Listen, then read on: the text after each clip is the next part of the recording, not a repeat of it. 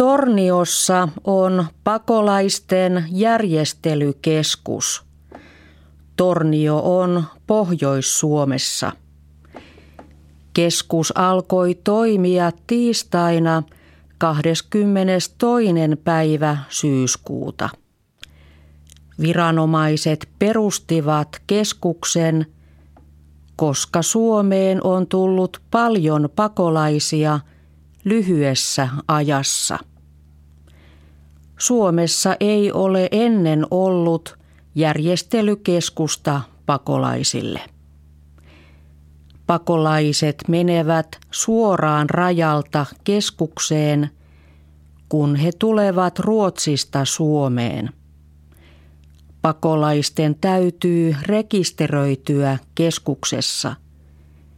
Heidän täytyy myös antaa sormenjäljet. Yle tutustui Tornion järjestelykeskukseen. Tällainen se on. Pakolaiset matkustavat busseilla Suomen ja Ruotsin rajalta keskukseen. Keskus toimii entisessä koulussa lähellä rajaa. Viranomaiset ovat saaneet apua armeijalta. Viranomaiset ovat tarvinneet apua, koska pakolaisia on tullut paljon. Pakolaisia on tullut niin paljon, että osa heistä on jonottanut ulkona. Ensimmäiseksi pakolainen saa vuoronumeron. Sitten hän menee metallin paljastimen läpi. Paljastin on samanlainen kuin esimerkiksi lentokentillä. Miehet, jotka tulevat Suomeen yksin, odottavat salissa – Salin seinillä on ohjeita kymmenellä eri kielellä. Pakolaiset saavat myös paperiesitteitä eri kielillä. Salista he menevät rekisteröitäväksi. Salilla on lempinimi yksinäisten miesten huone. Perheille ja lapsille on oma rauhallinen tila. Myös he menevät rekisteröitäväksi.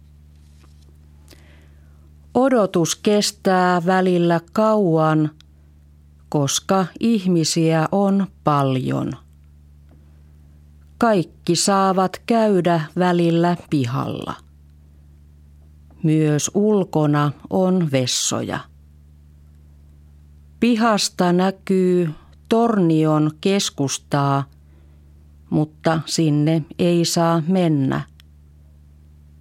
Ihmisten täytyy olla keskuksen alueella siihen asti, kun heidät on rekisteröity. Jokaisella on oma vuoronumero. Kun vuoro tulee, ihminen pääsee haastatteluun. Haastattelupaikkoja on yhdeksän ja niitä on monessa huoneessa. Haastattelussa viranomainen ottaa turvapaikkahakemuksen vastaan. Viranomainen kysyy esimerkiksi, kuka pakolainen on ja mistä maasta hän tulee – Viranomainen kysyy myös, minkä maiden kautta pakolainen tuli Suomeen. Hakijan täytyy kertoa, miksi hän haluaa turvapaikan. Haastattelun jälkeen kuvaaja ottaa hakijasta valokuvan ja viranomainen ottaa hakijan sormenjäljet. Rekisteröinnin jälkeen hakija pääsee rakennuksen toiselle puolelle. Siellä on avustusjärjestö Suomen punaisen ristin työntekijöitä. Ihmiset kuluttavat siellä aikaa. Monet pelaavat esimerkiksi korttia ja lapset voivat leikkiä. Suomen punainen risti antaa hakijoille ruokaa ja muuta apua. Kun kaikki hakijan asiat ovat kunnossa, hän pääsee paikkaan, jossa hän voi nukkua. Sen jälkeen hakija pääsee muualle Suomeen. Hän pääsee vastaanottokeskukseen. Vastaanottokeskuksia on eri puolilla Suomea.